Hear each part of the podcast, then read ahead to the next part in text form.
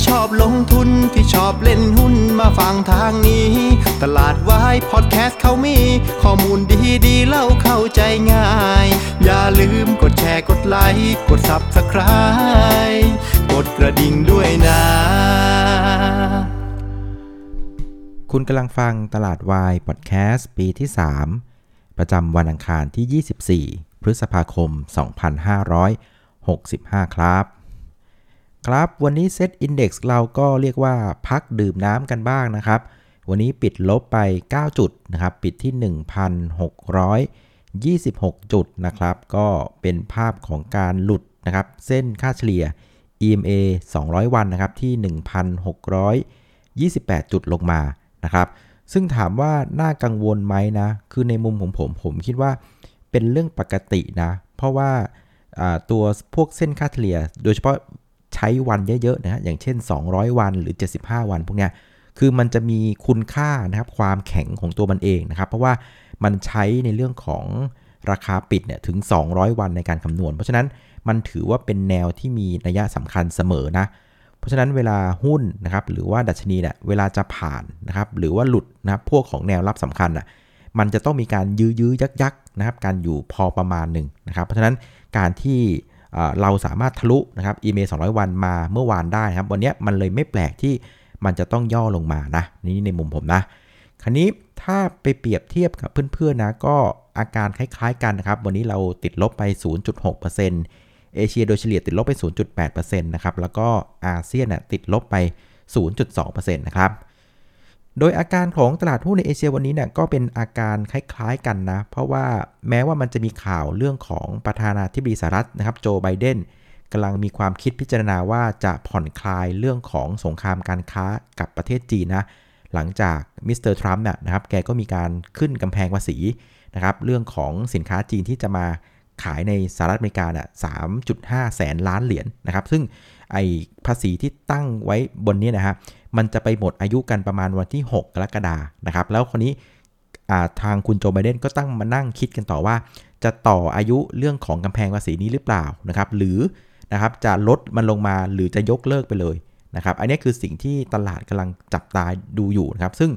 การข่าวเนี่ยมันก็ออกมาในลักษณะว่าคุณโจไบเดนอาจจะมีการผ่อนนะครับหรือลดขนาดนะครับกำแพงภาษีนี้ลงมา เพราะว่าต้องบอกว่าไอ้กำแพงภาษีตัวนี้นะครับ มันเป็นส่วนหนึ่งที่ทำให้ข้าวของนะครับจากประเทศจีนที่วิ่งมาขายในอเมริกาอะมันมีราคาแพงขึ้นไงเพราะดันไปตั้งภาษีไว้ค่อนข้างเยอะ เพราะฉะนั้นอันเนี้ยมันก็เลยเป็นอีกหนึ่งสาเหตุของเรื่องเงินเฟ้อนะครับที่มันสูงสุดในรอบ 40 ปีของอเมริกานั่นเองเพราะฉะนั้นถ้าเกิดว่าโจไบเดนเนี่ยมีการลดนะครับตัวของภาษีตรงนี้ลงมานะครับ มันก็อาจจะช่วยให้ราคาข้าวของสินค้าต่างๆ ที่ค้าขายกันในอเมริกาเนี่ยมันก็จะมีราคา ลดลงนะครับ แล้วมันก็จะช่วยแก้ปัญหาเรื่องของอเงินเฟอ้อได้ด้วยเหมือนกันนะอ่าอันนี้ก็อาจจะเป็นไปได้ แต่ว่าอีกอันนึงที่มันยังค้ำคอทั้งคู่อยู่นะอย่างที่พวกเราทราบกันคือทั้งคู่เนี่ยนะครับมีขนาดเศรษฐกิจทั้งเบอร์ 1 อเมริกาเบอร์ 2 จีนเนี่ยคือเขาก็เรียกว่าแข่งกันอยู่ตลอดเวลานึกออกไหมมันก็มีศักดิ์ศรีความเรียกว่าค้ำคอกันอยู่นะครับแล้วก็ช่วงหลายปีที่ผ่านมาก็ต้องยอมรับว่า ทั้งรัฐบาลจีนนะครับทั้งบริษัทจีนเองนะ่ะ ก็โดนอเมริกาล่อไปซะเยอะเหมือนกัน มันก็มีความแค้นกันอยู่พอสมควรนะ เออ เพราะฉะนั้นอันนี้ก็ไม่แน่ใจว่ามันจะจะประสบความสำเร็จหรือเปล่าแนวทางนี้นะ ซึ่งเขาบอกว่าแนวทางนี้เนี่ยคุณโจไบเดนจะเข้าหารือนะครับกับรัฐมนตรีกระทรวงการคลังนะครับ ก็คือเจ๊เจนเน็ตเยนเล่นนะครับก่อนแล้วค่อยว่าสรุปออกมาว่าจะเป็นยังไงนะครับ ก็จะต้องใช้เวลานิดนึงเพราะว่าตอนนี้คุณโจไบเดนเนี่ยแกอยู่ในระหว่างการทัวร์เอเชียนะ ก็อยู่ที่ญี่ปุ่นมั้งนะครับประมาณวันที่ 24นะครับจากนั้นก็จะกลับไปที่อเมริกาเพื่อพูดคุยกันนะครับเพราะฉะนั้นเนี่ยระหว่างนี้เนี่ยนะครับมันก็จะมีเวลาที่รออยู่นิดนึงเพียงแต่ว่าไอ้ข่าวเนี้ยมันถูกเข้าไปในตลาดหุ้นเอเชียแล้วตั้งแต่เมื่อวานภาคบ่ายไงเราก็เลยเห็นตัวของเอเชียภาคบ่าย รวมถึงไทยเมื่อวานอะปรับตัวได้ค่อนข้างดีนะครับมันวันนี้ตอนเช้ามันก็เลยถือว่ามันไม่ได้เป็นข่าวใหม่ละ มันเป็นข่าวที่ตลาดมันเล่นมาแล้วนะครับ แล้วคราวนี้พอไปดูตัวของ Set Index เองนะก็ต้องยอมรับว่าในช่วงประมาณสักอาทิตย์ 2 ที่ที่ผ่านมานะเซ็ตอินเด็กเราก็ขึ้นมาค่อนข้างเร็วนะนะฮะเรามาจากจุดต่ำสุดที่ 1,580 นะครับ ตอนวันศุกร์ที่ 13 นะครับ แล้วก็เมื่อวานนะครับขึ้นมานะครับ 1,630 กว่านะครับ ก็เป็นภาพที่ขึ้นมาถึง 4%นะ ภายในเวลาเพียงแค่ 5-6-7 วันนะครับ มันก็เลยเป็นจังหวะศบช่องด้วยนะครับ เข้าแนวต้านสำคัญด้วยนะครับ EMA 200 วัน ก็เลยเป็นภาพที่ เทคโปรฟิตกันนะครับของหุ้นในตลาดหุ้นไทยนั้นนะครับ ซึ่งต้องบอกว่านอกจากจะเป็นภาพของการเทคโปรฟิตแล้วเนี่ยนะครับพอหันไปมองข้างหน้าเนี่ยเราก็จะเห็นว่ามันก็มีประเด็นที่มีความสุ่มเสี่ยงอยู่พอสมควรนะครับ อย่างเช่น ในคืนวันพุธนะครับรุ่งเช้าวันพฤหัสจะมีเรื่องของการรายงานนะครับการประชุมเฟดในรอบที่ผ่านมานะครับ ซึ่งแต่ละครั้งเนี่ยรายงานกันทีไรนะโอ้โหตีความกันเละเทะตลอดนะครับ ตลาดก็มันจะมีความผันผวนสูง แล้วก็ช่วงของวันศุกร์เองก็จะมีเรื่องของ เงินเฟ้อนะครับที่ดูจากตัวของ PCE ด้วย เพราะฉะนั้นปัจจัยที่มีนัยสำคัญกับตลาดหุ้นทั่วโลกนะก็มาอีกแล้วในช่วงของวันพฤหัสวันศุกร์นะครับเพราะฉะนั้นพอหุ้นมันเล่นกันมาสักพักหนึ่งแล้วนะครับมันก็เข้าแนวต้านสำคัญด้วยนะครับ ก็เลยสบช่องเป็นจังหวะของการเทคโปรฟิตขายทางกำไรกันนะครับคราวนี้มาดูการเคลื่อนไหวของเซตอินดี x นะครับตอนเช้าเนี่ยก็เปิดบวกนะเออแต่ว่าเปิดบวกเบาๆเพียงแค่ 1 จุดนะครับแล้วตลาดหุ้นก็ยืนอยู่ในแดนบวกได้ ไม่น่าจะเกิน 10 นาทีอะแล้วจากนั้นก็ปรับตัวลงทันทีนะครับ ซึ่งอาการลักษณะนี้นะครับมันเป็นอาการในลักษณะว่าเปิดบวกก็จริงแต่บวกเบาๆ แล้วบวกแป๊บเดียวแล้วติดลบเลยแบบเนี้ยมันก็เป็นภาพสะท้อนว่าตลาดเองเนี่ยก็ค่อนข้างนะครับระมัดระวังกับภาพของ การถือหุ้นพอสมควรนะครับ เพราะว่าต้องบอกว่าไอ้เส้นค่าเฉลี่ย200วันอะมันก็คล้ายๆกับว่าเป็นเส้นแบ่งนรกกับสวรรค์อะมันก้ากึ่งก้ากึ่งนะครับจะบีบจะก็ตายจะคลายก็รอดอะไรประมาณนี้ฉะนั้นอ่ามันก็อาจจะเป็นจังหวะที่ว่าอะไหนๆมันก็งัดมาจากข้างล่างนะครับ4%ภายในเวลา4-5วัน เอาละข้างหน้ามันก็มีแบบความเสี่ยงอยู่พอสมควร เราก็เลยเห็นจังหวะที่มีการ take profit กันบ้างนะครับ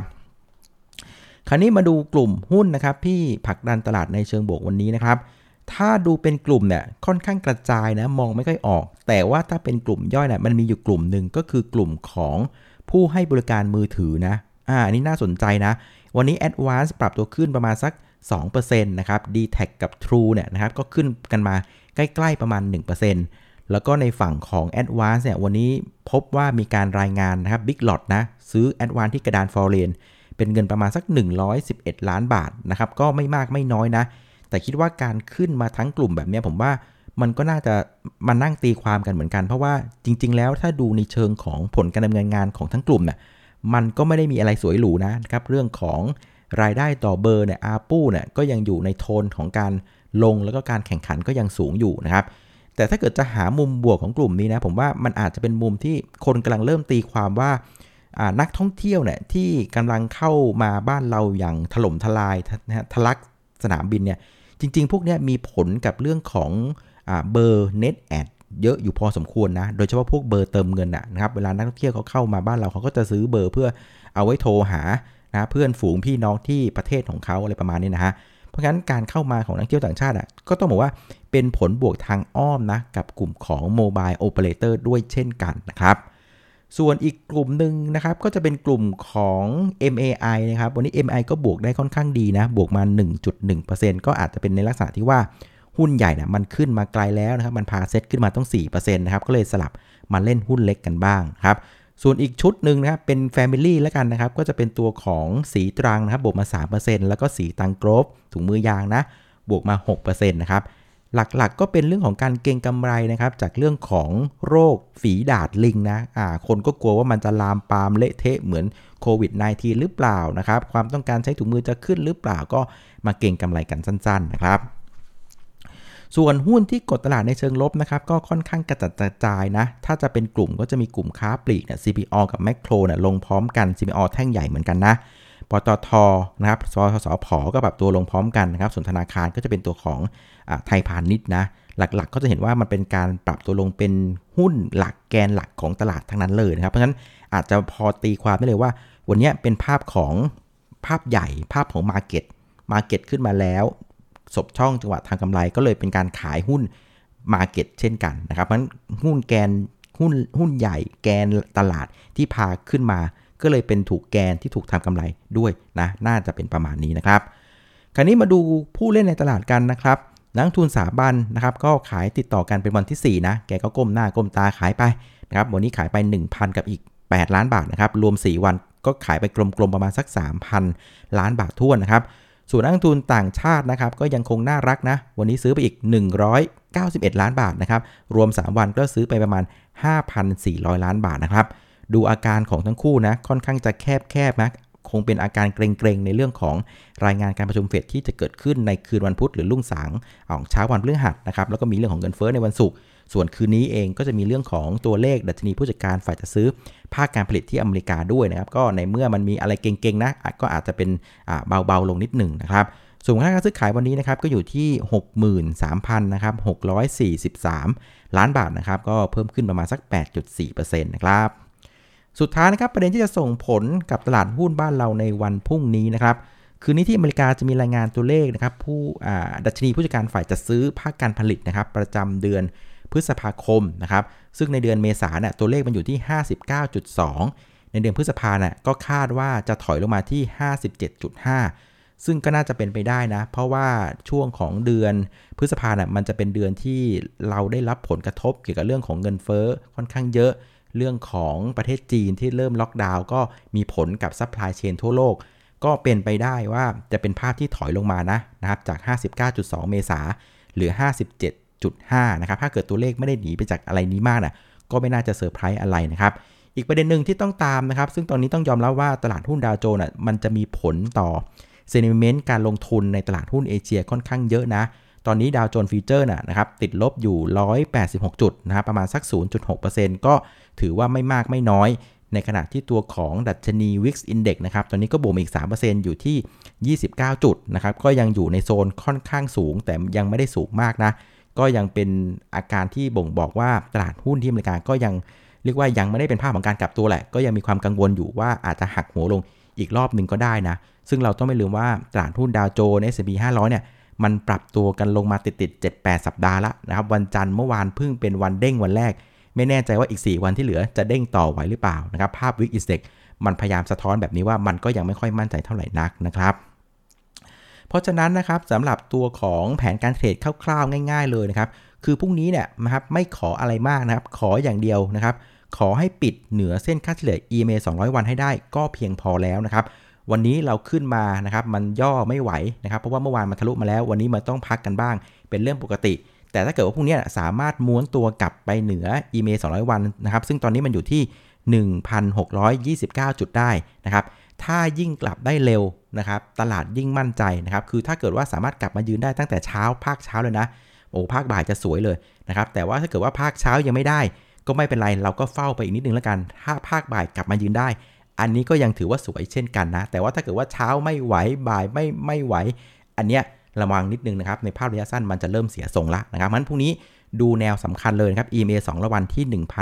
1,629 ยิ่งยืนได้กลับมาได้เร็ว ตลาดจะมีความมั่นใจมาก ถ้ามาช้าระวังนิดหนึ่งนะครับ เอาละวันนี้ก็น่าจะครบถ้วนประมาณนี้นะครับสำหรับรายการตลาดวายพอดแคสต์นะครับ เหมือนเดิมนะครับ ถ้ามองว่ารายการนี้มีประโยชน์นะครับ ฝากกดไลค์กดแชร์ เป็นกำลังใจให้กับคุณนาด้วยนะครับ แล้วก็ถ้าเกิดใครไม่อยากจะพลาดรายการนี้นะครับ คือบางวันน้าแดงก็ผุๆโผล่นะ ก็ไปกด subscribe แล้วก็ใส่กระดิ่งครับ ช่องตลาดวายบน YouTube ได้เลยนะครับ วันไหนน้าแดงมา มันก็จะเด้งเตือนว่ามาแดงมาแล้วนะครับ ก็มาฟังรายการได้เลยนะครับ เอาละวันนี้ลาไปก่อนครับ ขอบคุณที่ติดตาม สวัสดีครับ